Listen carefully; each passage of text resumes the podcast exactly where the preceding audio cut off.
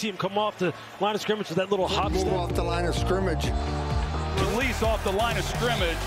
Dick to the face mask as he's coming off the line of scrimmage. Watch him just slow play this off the line of scrimmage. Saw the release off the line of scrimmage.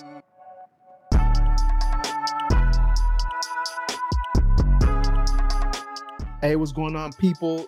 Episode 81 of Off the Line Fantasy Football Podcast. On this episode, we are going to be hitting our bold predictions. So you know we're getting really close to the to the fantasy season now that we're you know talking about you know our actual players that we're kind of seeing their outlooks uh, for this regular season. So Ike, the other host of the show, how you doing, to man? I know you uh, enjoyed the the expo this past weekend. So how you feeling? feeling feeling great, man. And yeah, to your point, yeah, the the expo was awesome. The expo was pretty cool. I was only able to stay for a day again, Of course. but next year, next year I will be staying the entire weekend, and we're gonna get get fully active um, at the expo. But yeah, I met a met a lot of dope people there. It was it was it was a fun time. The only the only thing that wasn't fun was the rain. It rained really really bad at the plaza, and we were had, having to you know take shelter. Um, but hey, even while I was taking shelter, I had some pretty, you know, pretty cool conversations with, with, with many people there. But yeah, it was it was a fun time. It's fun time. You know, I, I look forward to going to it every year. But you know, next year, most certainly going to make them make the absolute most of it. Yeah, I, I didn't get to go this year, but I'm definitely going to be sliding through there next year. Um, hopefully, most of or all of DD would be able to go too. So, uh, but it looked like a lot of people slid through there. And you know, we saw Dez talking about he was going to go. He was there. We saw everybody take pictures with Lisa Ann, and you know, Yeah. some of the some of the the bigger names that weren't there last year were definitely there this year. So it definitely looked like it was a good time. I know I saw uh, Fizzle Dollars. He uh he he slid through there and he Fizzle, shout he out brought all- Fizzle. yeah, man, Fizzle was good, and he brought all his Dez jerseys, man, with him to get to get inside. So that was that was dope to see him interact. Oh, yeah, he was- Dez. He was he was he was wearing a, a, he hate me jersey out there. Yeah, I saw that boy. Yeah. I s- So throw, throwback, a little throwback, a little throwback action. yeah, man, he was he was he was definitely flossing out there for sure. Yeah. Uh, shoot, uh, news, man. We we had a lot of news dropping. Uh, majority of it was running back news. So we saw Dalvin Cook sign with the Jets, and then the next the next day we saw Breece Hall get activated from the PUP. We saw our boy Zeke with the uh, new cut, new me, and then signs with the Pats. We saw Dobbins get uh come off the PUP. We saw Jonathan Taylor about to fold, showing showing back up the camp, but not practicing yet. Um, and then we saw A Rich. We saw A Rich drop a, a, a rap a feature on a rap video, a rap song, and then he got announced that he was uh the week one started. Wait, you didn't see that? I, I get, oh, but I, I guess. Please, please tell me it wasn't trash though. No. Oh no! Oh no! Uh, yeah, I would have to send that to you. I, yeah, yeah, yeah. Send that joint to me, and well, I'll listen to it Yeah, after the show, man. man. But I'm Oh, surprised you man. didn't see that. It I was about to say, it's it- like if it was if it was fire, that's probably why he got nah, named the starter. It was far. If it was fire, you would have saw that joint. But yeah, that's probably why I didn't see it. It's probably you know uh, uh, uh audio ambient, sleepy time music. But out, all the, but out of all the news, what you uh, what what what stood out to you in terms of all this, all the news that dropped? Well, it's the two it's the two running back signings: Zeke signing with the Pats and Dalvin Cook signing with the Jets. Different, you know, definitely brings tandem backfields to to the same division. The interesting thing about Dalvin Cook is that he's still what a week and a half away from practicing because he's still recovering from offseason sol- shoulder surgery, and it's just ironic that they all of a sudden decided to activate Breece Hall from the pro- from the pup list literally 24 hours later. Very Yeah. you know very very interesting but i mean you know Breece Hall's going to fall in drafts. Dalvin Cook's going to rise in drafts at least as it stands right now at least before the sign uh, before the you know the the activation for PUP it seemed like Dalvin Cook was in line to you know to lead the backfield until Breece Hall ramps up. I think that's that still may be the plan but i mean if they're activating Breece Hall right now who knows who knows how that split's going to go early in the season. But I, I think conventional wisdom would suggest that Dalvin Cook is just there, you know, to to to help Breece Hall get up to speed or to get his legs under him, and then before you know it, by the end of the season, Breece Hall is fully 100. percent And then on on the on the Pat side, this just basically preserves Ramon, Rhamondre Stevenson's health. They don't want him to take you know 350 plus you know touches you know, and carries and things of that nature. And Zeke is a good pass protector, and he'll he may take some goal line work, but um, we're not. I'm ultimately not that much worried about Rhamondre Stevenson because this was this was expected, right? Nothing really changes too much uh, about you know Rhamondre Stevenson's outlooks. I think his ADP had had you know a, a veteran a veteran running back being signed kind of baked into the ADP, and so I mean, because if he had the if he had the you know the, the the backfield to himself, he would he probably be a first round pick, right? He'd be a first round pick, maybe borderline second round pick because he finished as the RB seven last year, and so you know the Patriots signing a, a, veteran running back was already baked in. So people panicking, overreacting, victory lapping, saying, "Oh, I was fading Stevenson this whole time. This is why." Stop it. Just stop. Yeah. yeah. I um yeah, I mean, he only had about 51% of the rush share last year. I didn't think they wanted him to, you know, have a 60 plus percentage of the rush yards uh, coming into the season, even though they're probably going to be looking at him again to be taking a lot of the, you know, targets from the backfield. I mean, he had 16% target share last year. Uh, so it would be crazy to, you know, to hold that on top of, you know, trying to rush him, give him the ball 60, 70% of the the total rush shares also. So it makes sense. I don't think this this doesn't do anything hit wise in terms of his fantasy outlook for sure. Uh, exactly. Uh, and then with the and then with the Cook signing, um, you know, I didn't even realize that he still wasn't you know ready to go until today. That he was still trying to recover, almost fully recover from that sur- that surgery. So to me, uh, even though he's still not re- not fully there, I still think this is something where Breece is definitely not going to have like the full the full load that a lot of people think. Cook signed for uh, what eight uh, a one year eight million dollar deal, so that's a lot of money for somebody that that's just that's allegedly supposed to be just a backup. That's not just a backup. That's not like a one A one B situation in my in my opinion. Once once everybody gets going, I can't imagine it being something where Breece is like 70-30. I don't think that's going to be the case at all. Yeah, it, they they said the deal's up to eight point six million. So if you, I mean, if you just take that eight point six million dollar number, it's top ten in the league, uh, top ten running back pay in the league. So he's gonna Dalvin Cook is gonna start games.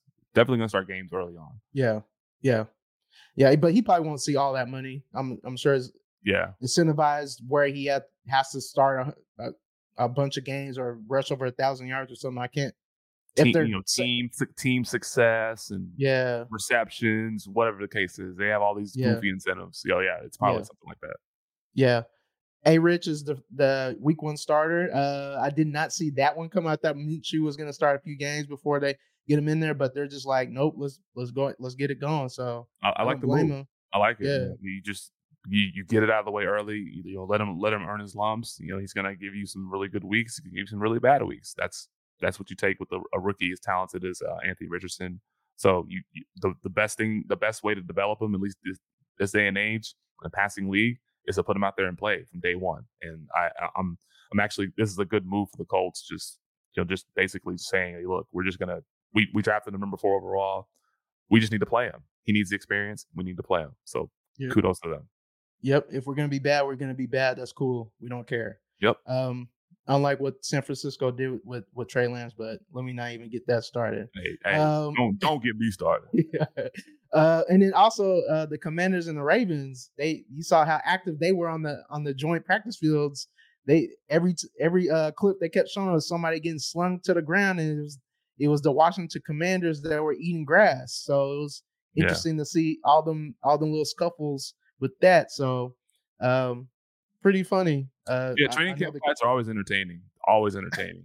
so yeah, I, I, I, you, you just sent me one of the videos before we before the show. So I and I saw uh, Emmanuel Forbes just get flung by Devin Duvernay because that dude what 175 pounds over you know six foot six one.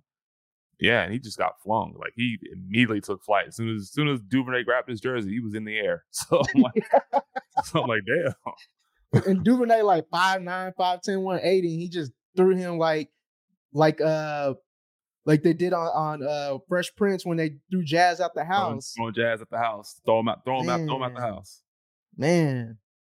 All right. bold predictions, man. I, I, this is one of the the funner episodes I like doing, especially before the season gets started, where we can, you know, have a little fun and you know, you know, try to give a, a perception of what we think this player can or cannot do for the for the upcoming season. So I'm going ahead and at the same time around the same time last year. Yeah, that's true. All right, so I'm gonna get it started um with my first bold prediction. I'm gonna I'm gonna start it off light before we get before we get in in the in the good in the good stuff. So my first one is Diontae Johnson. Right now in redraft, he's going wide receiver 33, 79th overall. And I have him as a top 15 wide receiver uh, finish this coming season. Uh, for me, he's a positive regression candidate. He finished wide receiver 29 last year. He was 11th in receptions, eighth in targets with over 130 targets, zero touchdowns, if you can even imagine that. He was the only wide receiver with at least 120 targets that did not finish in the top 24 total uh, for the season. He was the only wide receiver out that same group that didn't even have a touchdown. He's also the only wide receiver in the top, finish in the top 30, did not have at least 30% of his weekly finishes inside the top 24. He was at 19%. Everybody else was like at least 30, 32%, which is pretty wild for somebody to, you know, accumulate those type of stats for for a full season. Um, and another reason why I think he'll be a he's a he's he should see some some positive regression. The the setup is the exact same as last year. Same same coordinator that that everybody thinks is trash, still there. They improved the offensive line. You got the same quarterback. You got basically the same the same weapons are still there. Um, Allen Robinson is not a factor. He's he's dust. So Relax. I think so. I think all those things on top of you know, if you look at uh, expected fantasy points scored last year, he's he was number one in terms of wide receivers that scored uh, way under his uh, expected fantasy score. He scored 77 points less than he was expected to score. So that has to regress to the mean in some this coming season. I would assume with the progression of Kenny Pickett being in the, system for the second year. Um, and like I said again, the, the environment is the exact same. Uh, the only thing that I think that might hold him back is the fact that the yards per route run was at 1.48, which is that's uh, it was way down there. I can't even I can't remember what what what that ranked, but that's that's pretty pretty putrid. That's wide receiver three, wide receiver four type of of route running metric. So wide receiver 15, top 15 for me. Yeah, I mean, uh, you, you said it's light. That's a light one, right? That's a light one. I, I, think I think most of the fantasy community is expecting a bounce back from Diontae Johnson after being top seven in targets for the last three years, and last year having 44% of the Steelers red zone targets. Um, but um, a note about his his yards per route run that also factors in quarterback play, and the quarterback play yep. was pathetic, right? Kenny Pickett yep. was bad. I think he had like a 1.9 or barely two percent touchdown rate last year. So all that stuff will will definitely uh, be much much better in 2023. So yeah, no Diontae Johnson, top, top 15 wide receiver. Uh, I think you know I, I'm I'm gonna have a lot of him in on underdog drafts and in some redraft leagues as well. So you know that I, I do like that call. All right, so now let's let's shift gears to my first bold prediction. Um, I know there was. It's actually let me ask you a question. So you you're you you saw the Broncos' first preseason game. There's a bunch of stuff coming out of that, right? And the one the one that you wanted to the, the one piece of news that got a you know caught a lot of people off guard was well, Adam Trautman played all these snaps, right? He's he's he he outsnapped uh, Greg Dulcich and this, that, and the third. So anything with with regards to the you know the Adam Trautman usage, I know he got the first two targets of the game and this, that, and the third. So with with the usage of Greg uh, with uh, Adam Trautman, are you worried at all for Greg Dulcich? Just before I before I start my before I start my prediction. Um, honestly, no. He what did he do when when when Payton had him in with the Saints? He didn't do anything. Um, I know he's what year three, year four now. Maybe he's more mature, but if anything, he'd be the blocking back. Um, Dulcich is not much of a blocker. He's he's the athlete, so I don't think it really does too much. Okay, good. Because with that being said, I'm not worried about it either. So my bold prediction for the 2023 season, my first one is Greg Dulcich will finish as a top five tight end. We we we gonna start we gonna start it. We gonna start it off the right way. Um, and, and Sean Payton, you want, you want to talk about you know tight ends and Sean Payton. Sean Payton has had four tight ends finish in the top 10 uh, throughout his career, right? But I think if if you look at all the tight ends that he's had, he's had Jimmy Graham, he's had Ben uh, uh, Benjamin Watson, he's had you know Taysom Hill played a little tight end, but um, he's had all kinds of tight ends, right? After Greg Dulcich saw the field for the first time in Week Six, remember he caught that 39 yarder, that 39 yard 39 yard touchdown against the Chargers. So after he saw the field, he had five top 12 finishes, including a tight end two finish in Week 13 and he averaged 43.1 yards per game as a rookie, and that's one of five rookie tight ends um, over I think the last five years to do that. And each tight end that's done that, they've had a top six finish either their following year or at some point in their fantasy careers. And so, and I and I and my bold prediction here is is top five. Uh, Sean Payton was talked you know talked about him pretty you know glowingly earlier in the offseason, even before training camp, even during training camp, and called him his Joker. And that Joker is a guy that you know they, they line him up everywhere, create mismatches for the defense. They'll move him around, things of that nature. And Greg Dulcich is a pretty pretty decent pretty decent athlete. And in, in the fantasy landscape, you would like to target late round tight ends and tight ends going into their second or third year. Greg Dulcich does fit that mold. And last year, his target share per game was 17.6, which was pretty damn good um, for a rookie tight end. So him committing targets, uh, he had six catches of 20 plus yards uh, down the field, three catches of 30 plus yards. And if you remember that that Broncos offense, they were I think dead last in scoring or somewhere close to it. They were pretty damn bad, and you know he was still commanding targets down the field. He was third in ADOT and deep targets. So he's going to be used a lot up the seam. He's maybe the slot guy. You know, the Broncos did have you know a couple of injuries. Tim Patrick towards Achilles. KJ Hamler is is out is out with an injury. Marvin Mims has a hamstring injury right now, the rookie from you know the, the rookie out of Oklahoma. So it's it's Jerry Jeudy, it's Courtland Sutton, who a lot of people are pretty down on or have been pretty down on over the last couple of years, and then you got Greg Dulcich. I'm not worried about the the, the Adam Trautman usage because as an inline blocker and as an inline tight end, that's probably not how Greg Dulcich was going to be used in the first place, right? He was going to be mostly in the slot. So I like Greg Dulcich's um, outlook a lot um, in 2023, and I think he can be a top five tight end.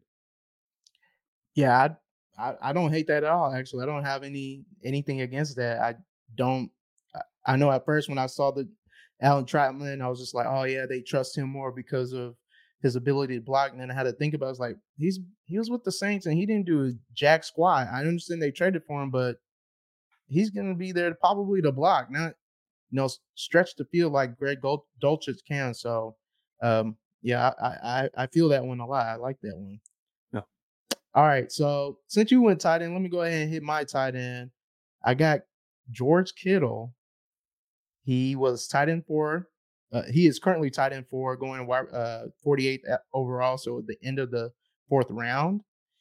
And I have him not to finish as a top seven tight end this coming season. I believe he's a regression candidate I know last year he finished tight end four, tight end three in points per game at 13, 13 points. Uh, he scored almost 40 points over expected. Uh, and that was mainly due to the nine touchdowns he scored all after CMC joined the team. I think he averaged basically when CMC uh, joined the team and Purdy was the starter, he averaged four catches, 56 yards, and a touchdown every game. He's averaged a touchdown a game, which is crazy because he I think he had four he had three games where he had two touchdowns.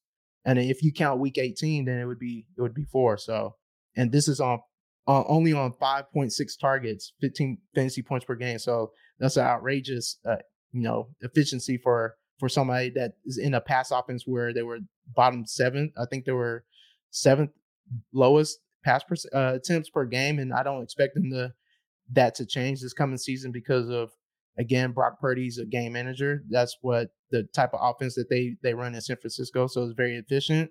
Uh, and you got all those returning weapons. You got you, you got Deebo that's supposed to be in his best shape of his life. You got Brandon Aiyuk that's supposed to be the guy with all the glowing reports that he's getting, and then you still got CMC. If you even saw last year when CMC was on the team, Kittle was basically the fourth option. He was the guy that basically nobody really covered, and if Purdy saw him, then he probably scored. So I don't think I want to bet on that type of efficiency for a tight end that's going at the end of the round four. I think that's pretty high. And even still, just to to add on to him being the fourth option, he only averaged he only had a 17% target share after CMC joined the team. Everybody else on the team had at least 22%. So 17%, that's that's cool. I mean, all the other top tight ends, they average what 25, 26, 27%. So again, somebody going that high, I don't think I, I want to bet on. I don't I don't want to bet on that. And on top of everything else, he's lining up in line even more at a higher rate than he did last year. And then this year, I'm assuming he'll be in there again because the O line they lost McGlinchey, and I believe they lost another player, so they're probably going to be expecting him to to block even more than he did this past season. So all that, I think George Kittle will not finish the top seven tight end this season. Um, you know, I don't, I don't hate it. I don't hate it. Uh, I know Kittle. He's he's been efficient his, his entire career, but from the from the from a touchdown standpoint, he's always fallen short in that department. Maybe this was one of those breakout years from a touchdown standpoint that he was going to have, or maybe one of those outlier touchdown years because you said he scored what 40 points plus uh, over expected, well, mm-hmm. way more than he should have scored. But you know, he's he was he still get targeted in the red zone. He was one of 10 tight ends to get targeted, um, you know, 15 plus times in the red zone, and he still has strong yards per route run numbers at 2.06, and he was fourth amongst tight ends. So some of the some of the you know underlying metrics are still strong for Kittle, but I am I am with you with regards to his 2022 being an, kind of like an outlier year for touchdowns. I don't think he'll come close to 11 touchdowns again. I think he'll probably settle somewhere around you know six to eight. You know, six to eight would be you know cool, right? Because he was kind of around like you know four, you know four to like six, you know, mm-hmm. throughout most of his career. Um, so um, outside of the top seven, I mean, it's, I, I, oh, it can be hard. It's going to be hard because of I mean, all you gotta do is get 80. If you get 80 targets, you're probably gonna be you, are you're, you're probably sure. locked in. You're locked into the top top 10 at, 12, at least. Yeah. Top 12 at and least. He, yeah. if he falls in the end zone like five, six times and he accidentally be top seven. So yeah, a, I know a guy borderline. Yeah, a guy, yeah, a guy as talented as Kittle. I mean, he all he needs is a couple, you know, a couple of catches, and he'll he can just take it to the house at any given moment of time. So um, this is this is this is a, a, a risky one, but I I get I get why you know he would be a, re- a regression candidate and he would be, you know, uh, he would fall outside of the top seven. So I, I understand. I get it. All right, my next one. I think a lot of the uh, fantasy community they've been pretty high on this guy all off season since uh, since Dalvin Cook got released. But uh, Alexander Mattison.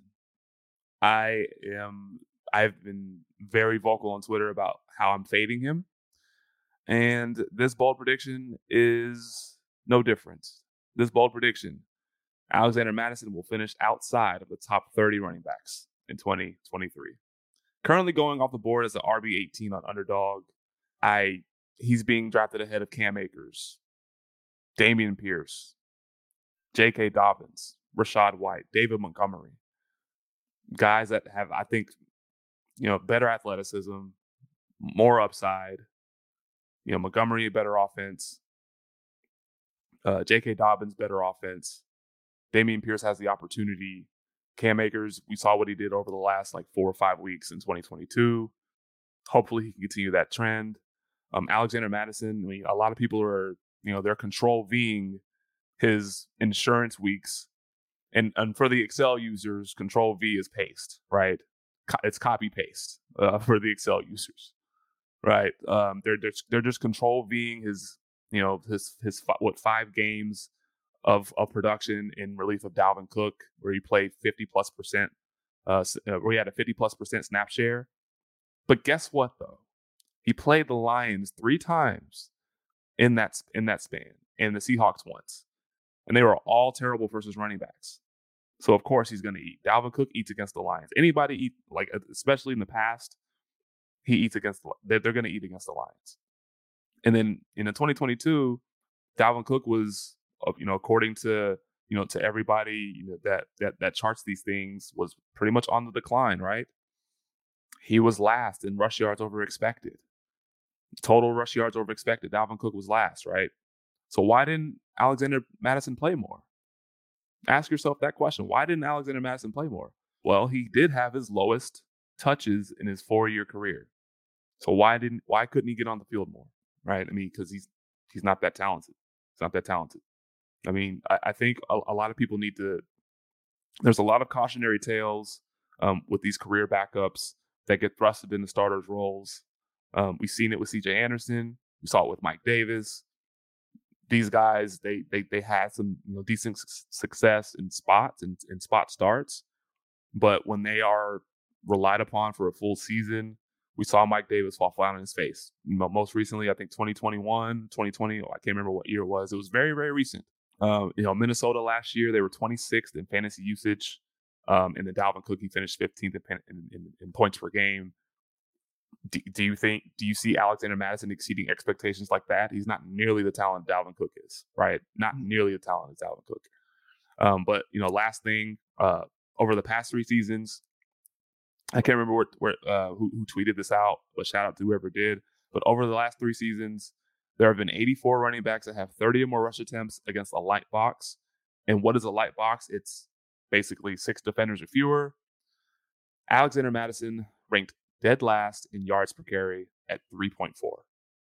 Dead last in yards per carry at 3.4. Um, and if you want to talk about yards per carry in general, he was at 3.8 and 3.9 over the last two years, while Dalvin Cook was 4.7 and 4.4. And so, again, what is the allure with Alexander Mattison outside of those insurance weeks that he's in relief of Dalvin Cook?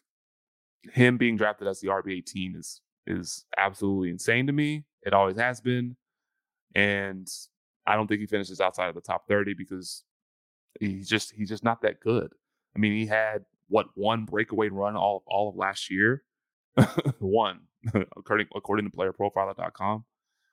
I'm just I'm just not in. I, I he's one of my biggest fades in 2023. I I can't I can't go against you here. I don't really expect Mattison to be this guy that a lot of people are ex, ex, uh, expecting him to be. I mean, we've we're seeing reports already of you know the Vikings looking to bring in other running backs. I think they they tried out Mike Davis, and there was a couple other people they tried out also. Uh, I know that. Oh, Kareem Hunt was on a visit there. Yeah, not, not, too long ago.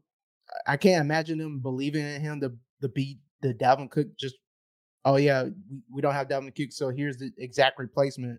I don't think that's the case. And on top of everything else, the Vikings defense is probably even worse than it was last year. They lost their top four corners uh, to free agency. I, I expect them to throw the ball even more than they did last year.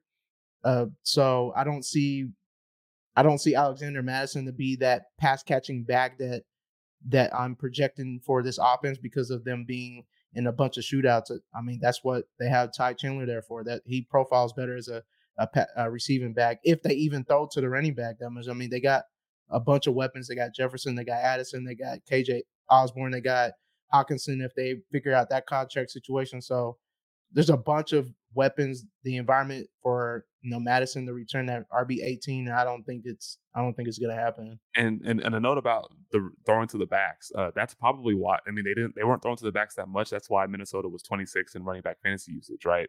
Because if you're throwing to the backs, it means you're getting. You know, if you're if you're if you're much higher in fantasy usage um, at a position, it means you're throwing to your backs pretty frequently. Minnesota wasn't doing that.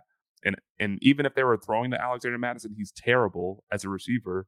He was, I think he had like a 0.73 yards per route run, which is embarrassing for a running back. Yeah. It's, it's yeah. And then on top of that, those uh, targets, I think Minnesota was, if I see that correctly, they were bottom, they were 22nd in targets to running backs in the league. So, and, and Dalvin Cook had uh, almost 67% of those. So I don't expect, you know, you just copy and paste and put in Mattison, he's going to get that that same line share of targets to him. So and, pe- and people you, and people want to claim that oh no we're not copying pasting we're no no no nah, you are you got you that, are. that's why you think I'm Alexander Mattison's going to be good because you think he's going to do more that he's he's basically just going to continue on his 20 points um, per game. No he's not going to do that. He's not going to do that.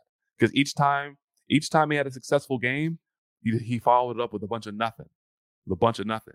Has sure he done that consecutive weeks? No he's not. No yeah, he, has, he put, has not they they put Dalvin back in, and Mattison was just reduced to holding his helmet. So yes, and, and his water bottle. Yeah. What's up, everybody? It's Ike from Off the Line Fantasy Football. I'm excited to announce that Destination Devy is partnering with Underdog Fantasy for the 2023 season. There's no better way to put your skills to the test against me and other top fantasy football analysts this offseason But here's the best part. If you use promo code OTLFF when signing up, you'll get a 100% deposit match of up to $100. And if you deposit $10, you'll get access to strategize with us in the Destination Devy Discord. Now, why is this important? You get additional stats, additional tips, and much more to dominate your drafts. And plus, and you know, we got all the information, we got all of the EDU for you. So what are you waiting for? Head over to underdogfantasy.com, sign up, and let's make this season one for the books.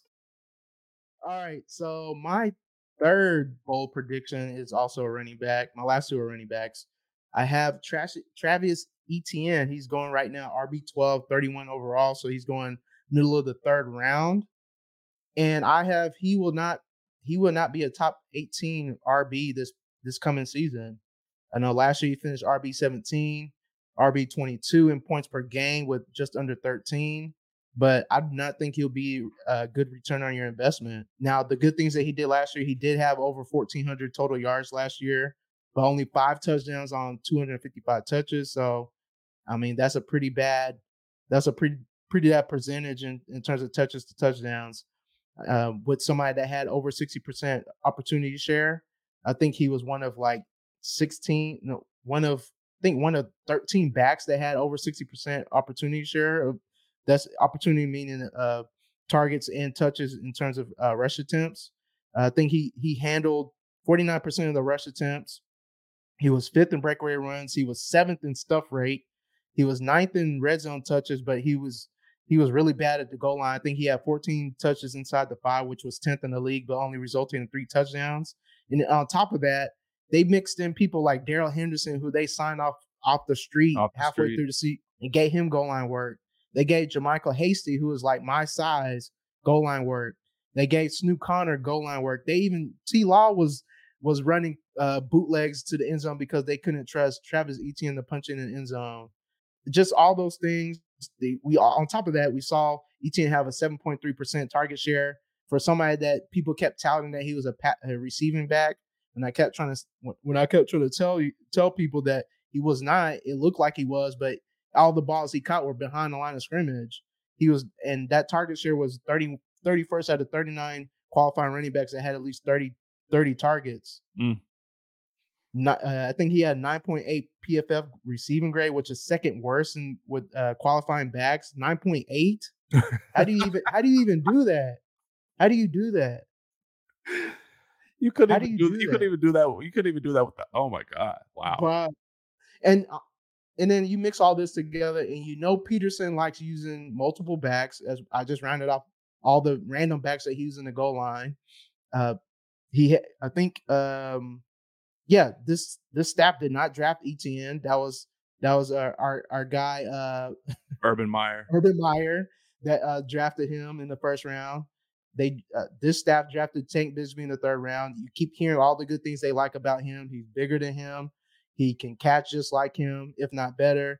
He's good at pass pro already. They've been talking about so, and they've already been talking about they're they're definitely going to be giving him a chance to you know to show what he can do, and we, know he's going to be using the season.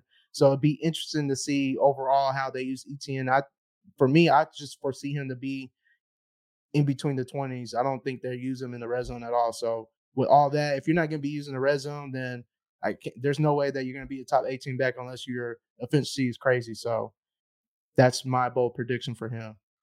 Yeah, I mean, there's there's not there's not too much to add there. He only had a 20% TD rate of carries inside the five. That was like 24th. Um, I don't know how many qualifying running backs, but that was bad because if you look at number one, Austin Ekeler was at 75%. So that just tell, kind of tells you how bad Etienne was, and that's precisely why they drafted Tank Bigsby because they feel like he can get some of those goal line touches and actually convert them into touchdowns. And you know, we did see we did see a lot of Trevor Lawrence have a, have a couple of sneaks here and there. Even JaMycal Hasty, he actually outsnapped uh, Travis Etienne in the divisional playoff game um, against the Chiefs.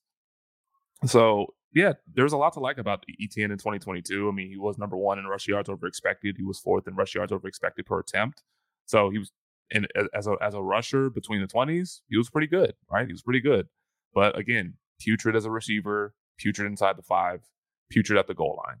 And for for a guy that's getting that many touches and that many opportunities, I I just and, and him not being able to convert them, I I, I just I, I can't I can't get behind. And I've been actually um, avoiding Etienne a lot in drafts because in that range he's going in that the the the, the gross Najee Harris, Travis Etienne uh, Yep. range of running backs, and I'm, I'm just not messing with them. I'd rather draft Lamar Jackson there. I'd rather draft um, Justin Fields or DJ Moore to get that stat going. I, I would rather draft Christian Watson. You know, you know, players like that are more alluring to me in that range than than Etienne and Najee Harris. Yeah, I, I agree there. I've been definitely evading evading it away from Travis Etienne around that range. It just doesn't make sense to me at all. All right, my uh this is going to be one of my one of my biggest bold predictions for the 2023 season. Um there how many how many passers have thrown for over 4000 yards in Chicago Bears history? Zero. There have there hasn't been any? Mm-mm.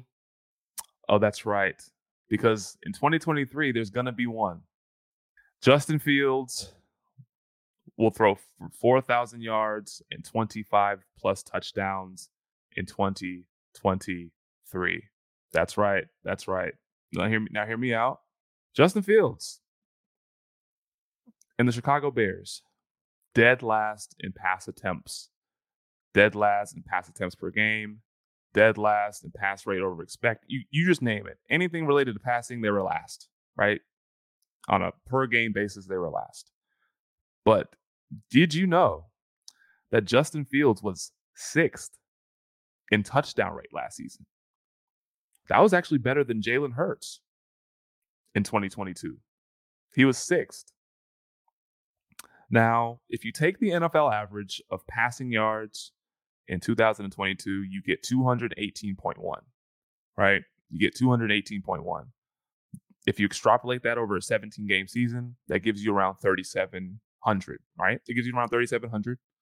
I think that's the amount that Jalen Hurts threw for 20 in 2022, his breakout year with his new wide receiver one and AJ Brown, right? But if he, what if, what if he's above average? What if he's better than average? What if he's at 230? What if he's at 240? That puts him right at 4,000 yards, just over 4,000 yards, right? So if you go back to his time at Ohio State in 2020, let's say his his his last his last collegiate season in 2020, I know it was shortened because of COVID. In eight games, he averaged 262 yards passing per game. Obviously, throwing to all world receivers, Chris Olave and those guys, Garrett Wilson. Um, in 2019, he averaged 233 game, 233 yards in 14 games. But again, if you extrapolate that over 17, that puts him right around 4,000 yards passing. But I mentioned Jalen Hurts for a reason because there's a lot of similarities in their in their season before they acquired a number one receiver. So in 2021, let's go back to 2021. Jalen Hurts completed just 61.3% of his passes. I think in 2022, Justin Fields, what was he around? What 60%? Lower than 60% or something like that. It was a, you know kind of kind of in a similar range. But also in that season, Jalen Hurts attempted a league low 432 passes. So Justin Fields, league low 318. Jalen Hurts, league low 432. And Jalen Hurts threw for just 3,144 yards and 16 touchdowns. Justin Fields threw for what, 20, you know, just over 23, 2,400 yards and 17 touchdowns. Like I said, he has that higher touchdown uh, TD rate. So there's a lot of similarities there. And then the year, and then the year after, Jalen Hurts exploded, had the you know the MVP MVP type year because they acquired AJ Brown from the Titans. Justin Fields, similar similarly, the Chicago Bears, they you know acquired DJ Moore um, from the Carolina Panthers, and we saw what they did in the preseason. Uh, that first game, um, I'm not even factoring that into my analysis here um, because I I'm already hip to it. Right, they're my highest owned stack on underdog right now. Point blank period. Point blank period. Right. But DraftKings has Justin Fields at 2,850.5 passing yards, um, one minus 110 over under. That is disrespectful. Uh, that is absurd. And I am smashing the over on that. But his passing touchdowns is 18.5. The overs plus 110, juice to the under minus 130. Another over. So with that said, again, Justin Fields will have 4,000 plus yards passing and 25 plus touchdowns. Again, his TD rate was high last year, throwing to a bunch of nobodies. Cole Kmet is a, decent tight end. Darnell Mooney is best suited as a number two wide receiver, not a number one, and it, and it showed. Uh, so again, if if Justin Fields comes close to the NFL or it exceeds the NFL average in passing yards, he'll he'll definitely get to that um, four thousand yard uh, um, threshold, and he can get twenty five touchdowns if he gets somewhere close to the league average in attempts. Maybe maybe a little bit lower, five fifty, something something along those lines, five hundred. I think he can get to twenty five touchdowns. So there it is. Justin Fields, 4K and 25 TDs. Book it. Wow. Book it. That um that um really took me by surprise there. I knew you were gonna I know it was gonna be something positive, but I didn't think it was gonna be that. I can I, I hear you. Um, but he's going to need a historic type of rise in terms of pass attempts per game, going from 22 to even like 30 is something that's hasn't really been done in the league from one season to the next. And if you add eight attempts per game, I'm not sure if that's going to cover like the 1200 you need to get to the 4000 based off the over under. But I will say that he was top. He was tops in the league last year in terms of deep percentage passes at 14. And I know that's one of the things that uh, DJ Moore is really good at is uh, catching the deep ball. Uh, I will say again that um, he has some things going against him, like the you know his his pressure rate was I think amongst the highest in the league. I know they improved the offensive line. We still got to see it, but I think he was top three in terms of pressure rate. He was I think number one in, in sack rate.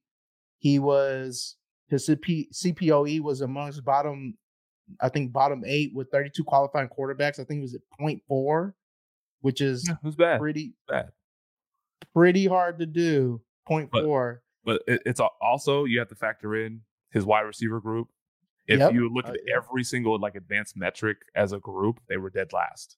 Yeah. almost yeah. every single almost every single advanced metric they were dead last as a group and so um and you automatically upgrade that with DJ, with you know, with the addition of DJ Moore so again like there's there's things working against him but there's also things working in his favor especially mm, they they made a concerted effort to help out their franchise quarterback I mean imagine that right imagine a franchise going out of their way to help their franchise quarterback be successful I mean Yeah. I, Yeah. so- Now, now, concept. now the similarities to him and Hurts is like I didn't even think about it till you start spelling out. It's basically like one for one. Because even remember, even the setup with Hurts, this was going to be last year was supposed to be his make or break it year in terms of them looking for another quarterback. This is the same thing for for Fields because this this uh this regime did not draft him. They owe him nothing if he can't can't figure it out this year or even show glimpses that he can do it. we we talked about on the show like before Yeah. the 2022 season that hey they have two first round picks and they can do whatever they want with the, the first round pick if Jalen Hurts Yep. doesn't get it together. We, we we talked about that. Yep, we did. So yeah, I mean this is this is another this is a, uh, also a break a make or break year for Justin Fields, but I'm confident that it can happen and they they've equipped him with you know the tools to be successful. So Yeah. now he's just Yeah, gonna I- now he's just gotta go out there and do it. Yeah, I like how aggressive that is. All right, so with those numbers that you project for him, where's his finish? Because uh, we saw him without even doing all this, he finished what QB six. So where do you think he finishes if he puts those numbers up? Well, if he if he puts these numbers up, I think the rush the rushing yards and the rushing touchdowns will probably take a hit. So I mean, I, I don't I don't see it out of the realm of possibility in finishing top three or top four. I mean, Yeah, if, he, if he's Yeah, I top three, I mean, he can probably finish top three at least. Yeah. So that means some. Well, that means he's pushing somebody out. Then who do you think he pushes out if he finishes top three? I think he pushes out Josh Allen. Hmm. I think he pushes out Josh Allen because Josh Allen's been so hot for so long, and I, I think that he Mm. may be due for some regression uh, in 2023. Mm. So I mean, there that's there's a possibility of of that happening. I think Jalen Mm. Hurts is ascending. Mahomes is Mahomes. The only uh, just just by default. I mean, I'm not saying that Josh Allen is going to decline, and but I'm just saying there's a there's a chance and there's a path for that to happen, based on you know he, he's he's been he's just been doing you know just doing it at a high level for so long, and he's he's the one guy that I would probably pinpoint as as potentially potentially pushing out because Mahomes Okay. Mahomes is Mahomes, Hurts is ascending, and then yeah, so that would probably be the guy. But if he doesn't, if if Fields doesn't crack the top three, he'll be top four, um, for sure. Okay. It's funny you brought up the Bills because a player that I want to talk about for a bold prediction is the Bills. I believe the the new starting running back. I know you kind of you kind of try to get me here, but now I'm here now. I'm here now. James Cook, man. You know, last year he was he was he was he was a rookie last year, so he kind of spelled uh David uh you know Devin Singletary here and there. And when he came in, he looked really explosive. Now we're seeing him this coming year. It looks like that they're leaning on him to be the guy. He is RB me. 30, Give it to me. RB 30, 70, 79th overall. And I have him being a top 12 running back this coming season. Man, let's go. Let's Yeah. go. Yeah, man. I'm I'm here. I'm all the way here, man. You you got me. All right. So last year we saw Singletary have 42% of the rushes. Cook had 20.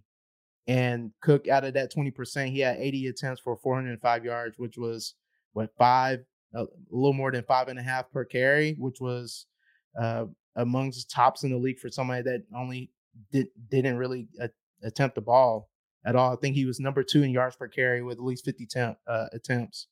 Number one in explosive runs over 15 yards at 13.8. 53%, 50, almost 54% of his total run uh, rush yards were from explosive runs. Uh, something that that that offense desperately needed from their starter and they couldn't get it.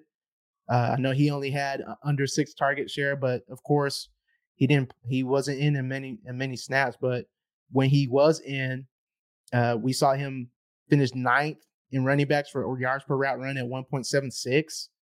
He was 10th in uh, fantasy points per route run. He was fourth in ADOT at 2.5. So this is a guy that's running routes in front of the line of scrimmage, not behind it. Uh, six in air yards at running back. Again, this is a running back that that played what 25% of the snap uh, uh, share uh, snap share per game. So I think these name these numbers are are pretty pretty good. Uh, and then on top of that, 84 of the 109 previous uh, running back targets are gone. Nyheim Hines getting hurt, and Devin Singletary going to the to the Texans.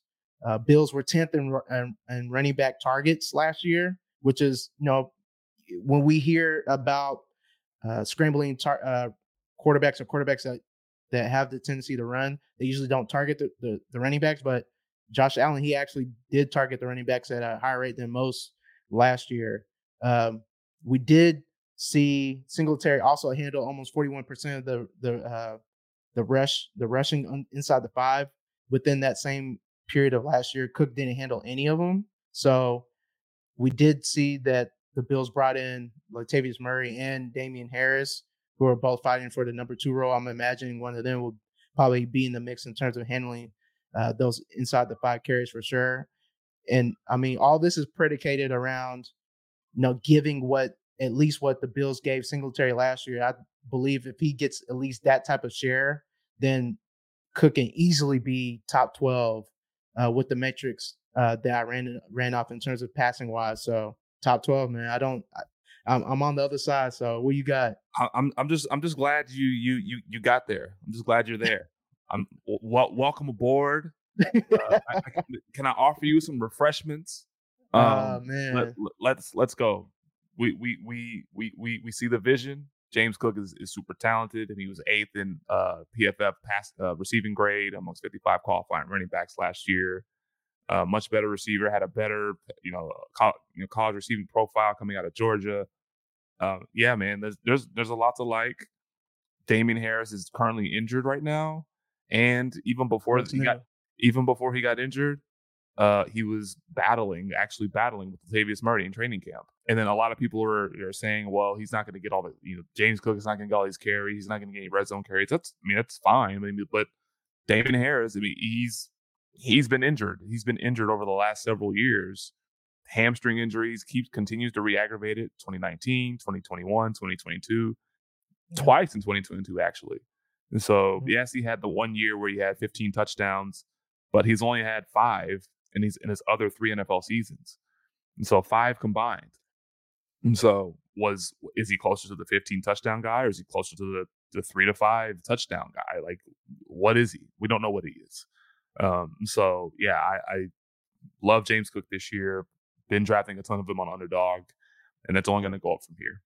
Yep, me too, man. I've been I've been dabbling in in the fast drafts as of late, and I can't smash the the James Cook button fast enough, and I'm even reaching for him at this point because we're at the point of the season where you know you see ADP, but you want to kind of it's cool, but I need to I need to go get my guys, man. If, if that's who you believe in, so I think we're at that we're at that part of the program now. So I've been getting him in this the what sixth seventh round with his ADP sitting around the eighth. So I I can't I can't hit him fast enough, honestly.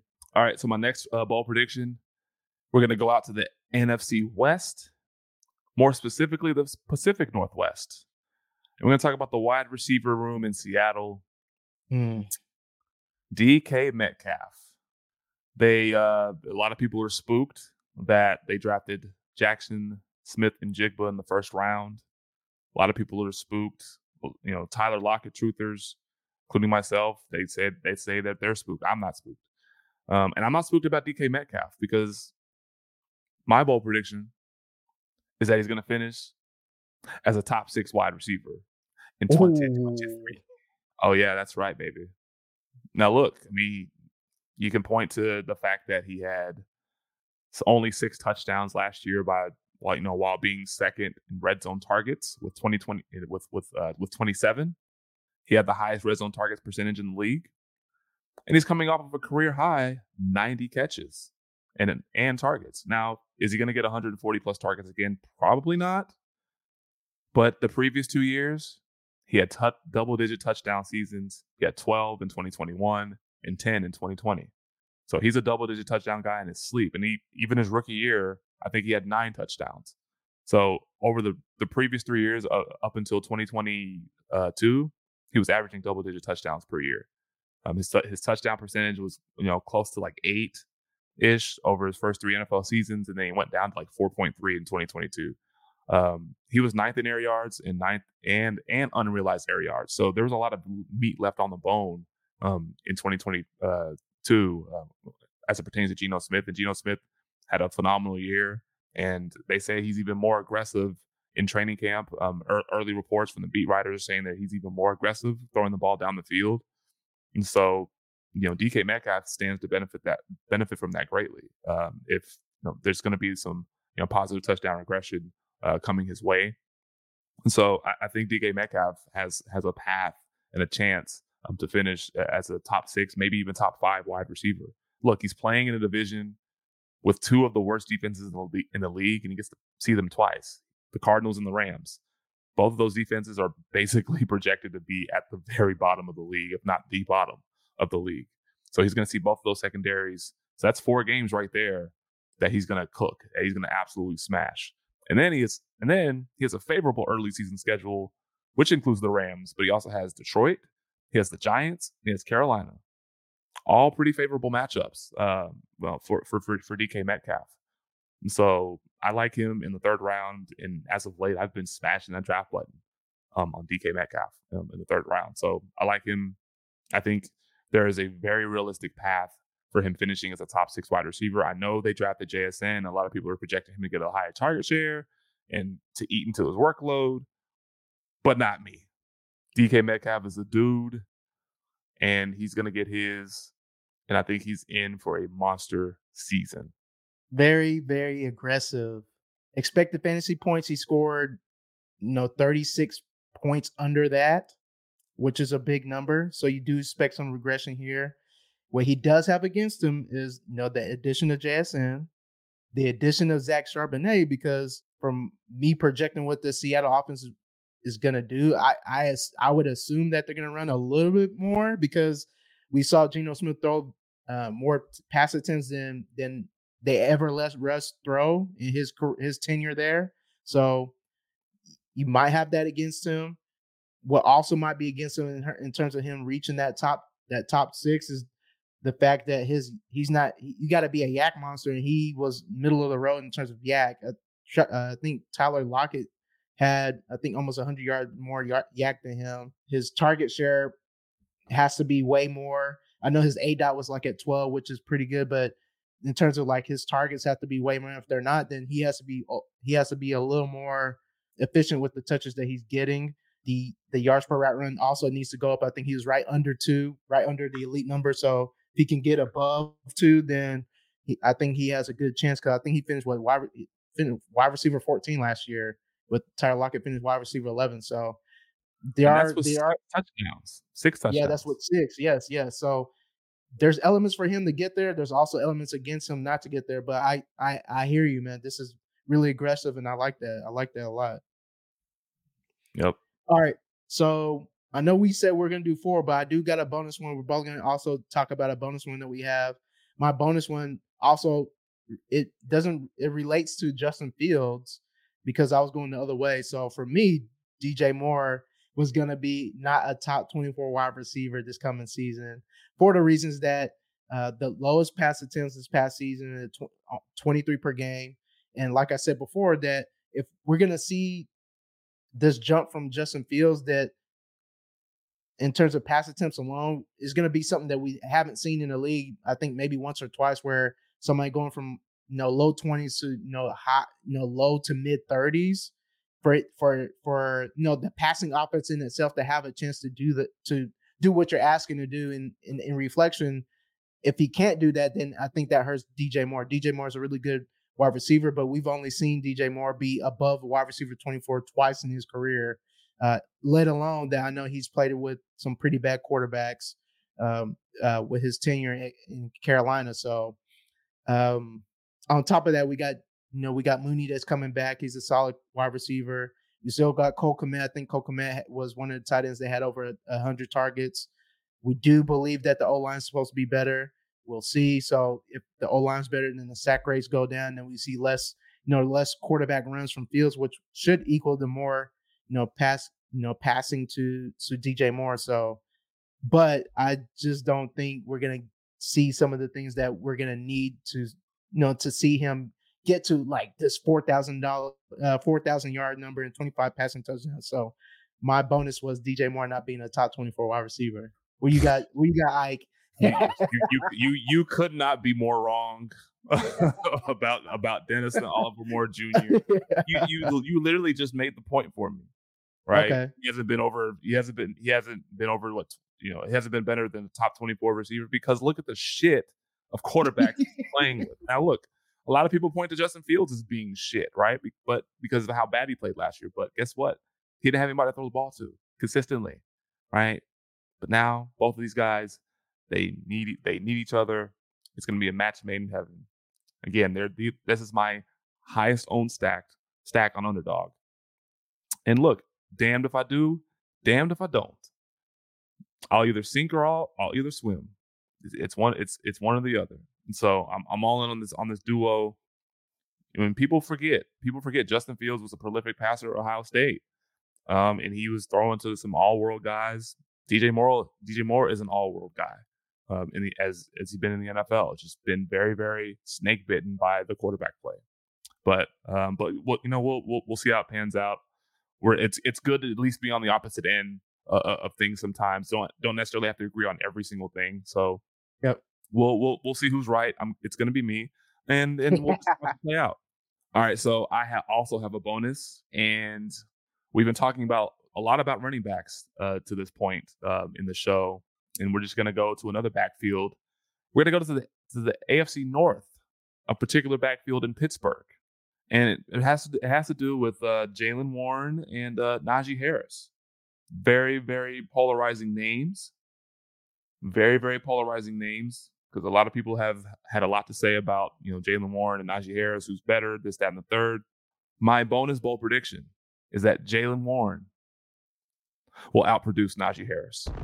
I, I, I, said I said what I said. Let let me repeat it for those in the back that didn't hear me.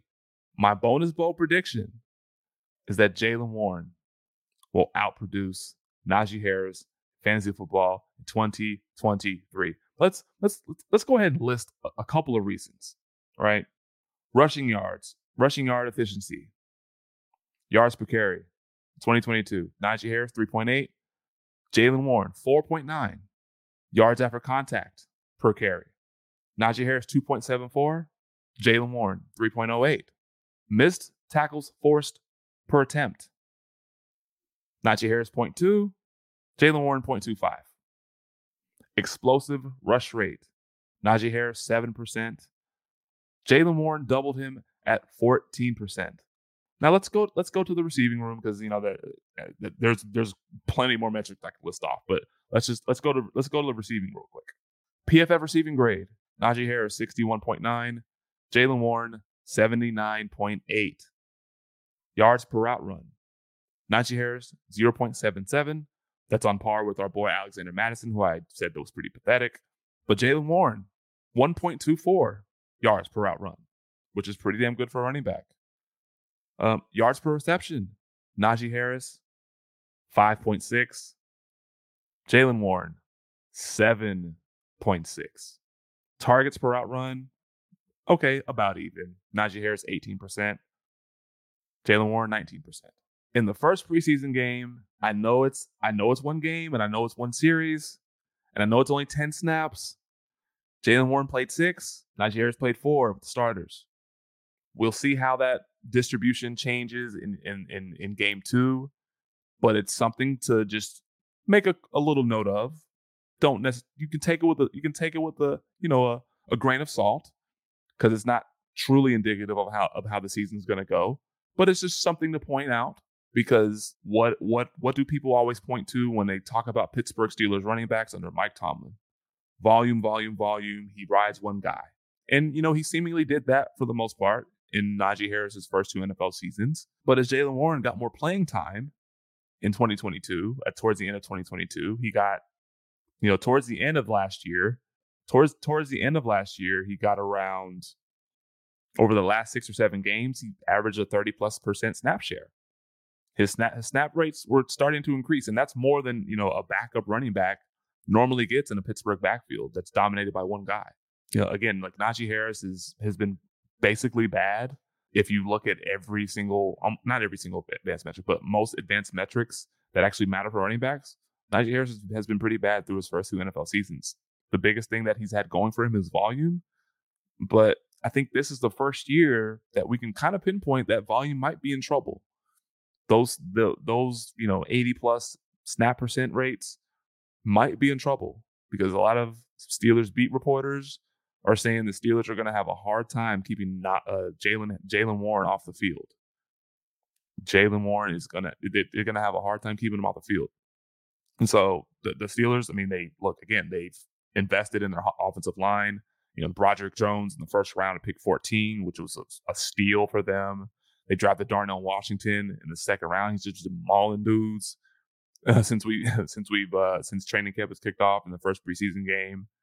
So yeah, I, I there's Najee Harris's stranglehold on that backfield is in danger because like, the guy behind him was better than him in a lot of advanced metrics. And I feel like that can continue in 2023. Spicy, man. Spicy. Um gotta be. Gotta be. Spicy. That's very spicy. It should be interesting. Uh I'm not sure if I can roll with that, but I can I can I get because the reports have been like very glowing for Jaylen Warren, and Mike Tomlin's tendency is to ride one guy to the dirt. I would need Jaylen Warren to he would need to eat inside some of that inside the five percentage. I mean, he, Najee had 43 percent of the inside the five carries, and Jaylen only had five percent. If he can dabble in that, then you got a chance. I mean, Najee had almost a 50 percent stuff rate with his carries. That's a lot of that's a lot of stuffs for somebody that had over that had almost 250 attempts. Half of those were stuffed. What what um, was Jaylen Warren's stuff rate? 42 percent. So I mean that's even high for someone that had 71 carries. But I mean that yards per carry is telling because they're both playing playing with the same O line. Same Warren, O line that last year. Jaylen Warren almost had two percentage points uh, uh, in terms of uh, expect percentage of runs that went over 15 yards. Uh, if you go and look at percentage in terms of uh, runs that went over one yard, three yard, five yard, 10 yards, 20 yards, 30 yards, Jaylen Warren beat him in all those, every single one of them. Uh, so just rushing the ball itself, yes, Jaylen looked like a better rusher last year. So should be interesting if and receiving. how yeah, and receiving. I mean, I'm not even so all it is is it's on Matt Canada, honestly. I mean, I mean, Najee Harris Yeah. had what? Uh, he went from 94 targets in 2021 to 53, yeah, basically in half. Like that, his target, his targets were slashed in half in 2022. So yeah. there's opportunity for Jaylen Warren. I mean, just don't Yeah. don't sleep. I mean, look, early on, Najee Harris may have the lion's share of the of the work, but as the season progresses, don't be surprised if Jaylen Warren outproduces him. That's all I'm saying. It's a possibility. It's out there. There's a lot of metrics that support this. So I'm just saying. Yeah, it's spicy. I like it. I like it. Bold predictions, man. Make sure y'all, you know, tap in with us and let us know what how you felt about our bold predictions. Follow us on Twitter. We'll post post some of these on on Twitter, on TikTok. We're on TikTok off the line fantasy. So if you find us there, you'll see some of our videos. You can, you know, message us there, message us on Twitter. Let us know your thoughts on some of these as you listen to this uh cast. So again, make sure you tap into the All Gas newsletter that drop every Friday at 7 a.m. You can find it on Destination Devy Twitter account. You can find it on any of our Twitter accounts when we forward it. You know, the season's almost here, man. I'm excited. Excited, man. Just a lot of drafting. I know we got some of our keeper our keeper league, some of our redraft leagues popping off. I'm hitting hitting underdog hard for this last little stretch. I'm trying to trying to see if I can max uh, enter s- something. I know they dropped a puppy on underdog. They draft uh, dropped another contest with a $500 entry. So for for some of the big ballers, if you want to enter in that, they got that for you. So uh, if you're new to the underdog, you haven't tapped into that, make sure you use our promo code off the line uh, OTLFF. You get a ten if you deposit at least ten dollars, they they match you 100 hundred percent up to hundred dollars. And if you deposit ten dollars, you'll get into the Destination Devy Discord where we talk about lineup strategy, draft strategy, even like the weekly winner strategy, just all things trying to tackle one of these tournaments down on underdog. So, Ike, you got anything before we get up out of here? No, fun show. Look forward to doing this one every single year. Um, my bold predictions are going to be better than yours, as they were last year. So uh, What, what was what was the record on those last year? If you if you uh if you remember, I was I was three and two. I was three and two, and I think you were like one and four. Let me. I'm trying to see. I got Jalen Hurts right. I did not get Higgins Well, right. Okay, but that wasn't really bold though, right? I mean, I mean, Oh. uh, mm, Gerald Everett, top thir- uh, 12. He finished at 13, so I missed that one. Kadarius Toney over a thousand yards. That was a complete flop. Higgins leading the Bengals in receiving. That missed. Uh, and then I think I had, yeah, yeah, it was close, but yeah, I had Adam Thielen for uh, 10 plus touchdowns for the third straight season. That missed. And then I had Metcalf and Lockett outside the top 24, and these guys finished in the top 14. So woof, woof. big, big ass wolf, man. But no, So- uh, I I think I had I had Fields top eight. I had Yeah. Stevenson top fifteen. Who was the other one I had? Oh, I had I had another. I had another. one. Who was the other one I had? Um, I also had Aaron Jones to lead the Packers in receptions. He tied he tied that one. So, but yeah, still it just wasn't didn't didn't turn out too good for hold me. Hold on. Let me see. What was my? What was the ones I had? I think you had Mike. Didn't you have Oh, yeah. Michael Pittman one? I had Miles Sanders double digit touchdowns. That was my. That Oh, was yeah. my third. That was the third one I hit. Yeah, yeah, yeah. Um, and we both and we both knew that was gonna hit. Yeah. Uh, and then I, I think I had Dak as top three. That that missed. I had Yeah. Skyy Moore outscoring Juju. That missed. And then I think that was that was it, right? But yeah, this one probably gonna be much better than much better this year, and definitely gonna hit. So out of outside of so let's just let's just recap the bowl predictions for the peoples. So mine's were Travis Etienne finishes outside the top 18 running backs. Diontae Johnson would be a top 15 wide receiver. George Kittle will finish outside the top seven tight ends. James Cook would be a top 12 running back. And DJ Moore would not be a top 24 wide receiver. And then mine was uh, Justin Fields will throw for 4,000 yards and 25 plus touchdowns. Uh, DK Metcalf is a top six wide receiver. Alexander Mattison will not finish, will finish outside of the top 30 running backs. So he's getting drafted as an RB 18. He won't even be top 30. That's that's how that's how bold I'm. That's how bold and spicy I'm, I'm making this. And uh, Greg Dulcich uh, will finish as a top five tight end. And then my bonus was Jaylen Warren will outscore Najee Harris. Hmm, spicy. On that note, y'all make sure y'all tap in with us next week. Maybe we drop some some more spicy joints for y'all. So until then, y'all be safe. Peace.